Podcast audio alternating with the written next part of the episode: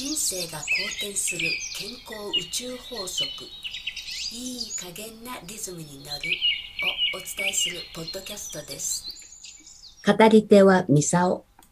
引き手はゆりこです。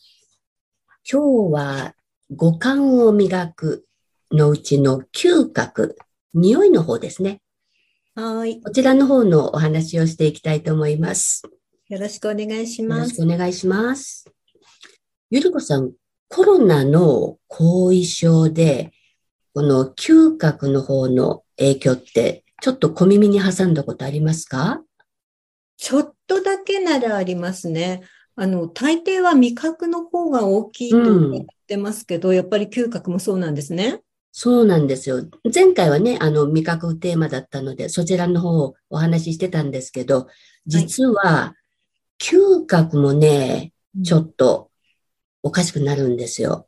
そうなんですね。うん。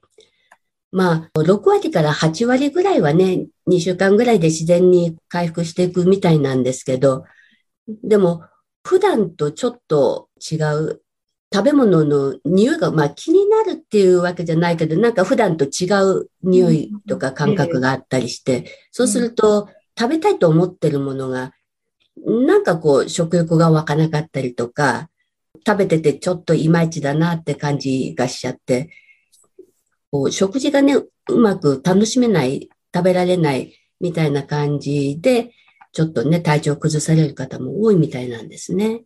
やっぱり食事に影響しちゃうんですね。影響しちゃうの。とても興味のあるとこです。ね、ここはもう人間最大の楽しみの部分じゃないですか。はい、もちろんです。ね。多分、例としては一番うなぎ屋さんわかりやすいと思うんだけど、もう、はいあの匂いが漂ってくるだけでこう 控えてしまうっていう。本当ですよね。うん。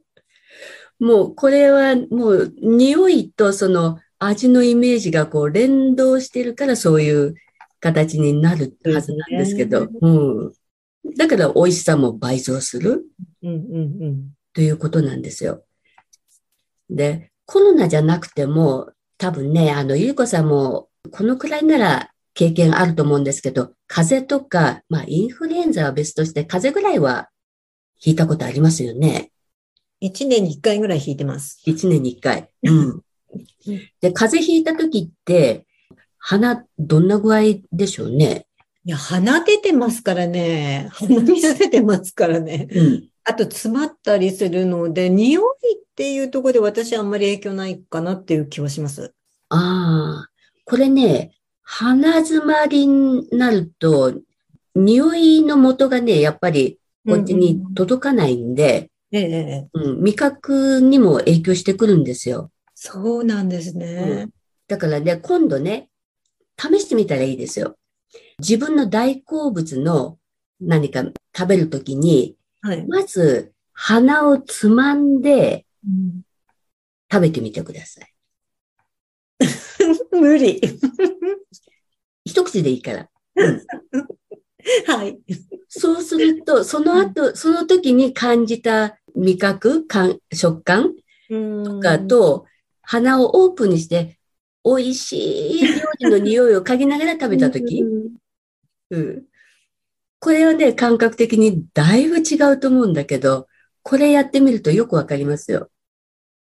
早速やってみようと思います。ね。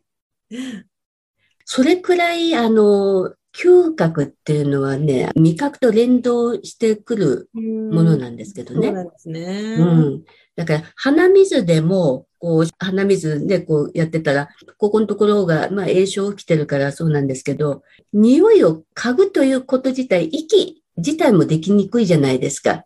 うんそうするとやっぱ通りが悪いのと、頭の回転もやっぱり鈍ってくる。まあ、風邪ひいた時は頭あんまり回転してませんけど。そう。だからそれみんな連動してくるわけですよ。一つのことだけじゃなくね。なるほどですね。うん。風邪じゃなくても常時鼻に問題がある人、そうですね。まあ花粉症やなんかもね、風邪と同じような症状なんで、花粉症の人なんかはもう時期になるともう大変だと思うんですけど、うん同じような思いされてると思うんですよね。だから病気があるだけでも、なんか鬱陶しい思いと、食べ物もちょっと美味しく食べられないような状態になってくるので、まあ、ぜひね、ここのところはうまく通りがいい状態になると幸せ気分も上がってきますんで。あの、鼻炎だと集中力なくなりますよね。ないですよ。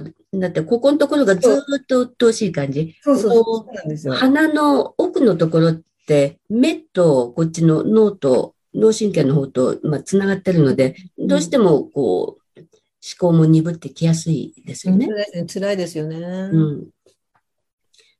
体調をね、万全の状態にしていくっていうのは、やっぱり自分で仕事をやっていく上でも効率よくうん頭を働かせたいと思ったら、やっぱりスッキリした状態でいないと、本当ですねうまく。回転しないですもんね。はい本当にすっきりとお仕事したいもんですね。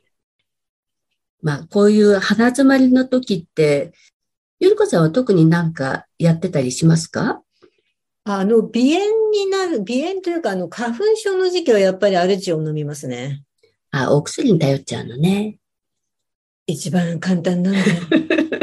とりあえず症状を抑えてもらうみたいな感じ。抑えそうなんです。接客業だったので、やっぱりああ、そっかそっか辛かった。ですね。うん、そうですよねあ。特に人とね、対面でお話ししなきゃいけないとかっていう立場だと、どうしてもこう、ちゃんと整えていかなきゃいけないっていうのもあるから、見栄えの問題もありますしね。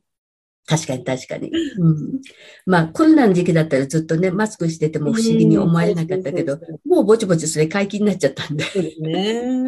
そろそろね、やっぱり自分の方も本体を整えていかないとやりにくくなりますよね。本当ですね。うん。これね、味覚も鼻詰まりとかになった時、通りを良くするのに、オンシップみたいな感じ？なんかえータオル、あったかい、タオルを温めて、よ絞ったのをこう乗せとく？のもいいですよね。えーそうなんですか？うん。だからお風呂なんか一番いいんだけど、うんお風呂って湯気上がってるでしょ？はい。そうするとこう湿度もね、保湿もできるし、ええで、お風呂入ってる時についでに、ここのお花のところを、温めたタオルをこう乗せて置いとくと、だいぶ楽になりますね。そうなんですね。もっと早く知っておけばよかった。まあ簡単にできるから、まあ調子の悪い時とか、なんか最近こう、鬱陶しいなと思ったら、ちょっとそれやるだけでも血行が良くなるんで、だいぶ変わりますよ。そうなんですね。一番手軽でいいですよね。うん、そうそうそうそう。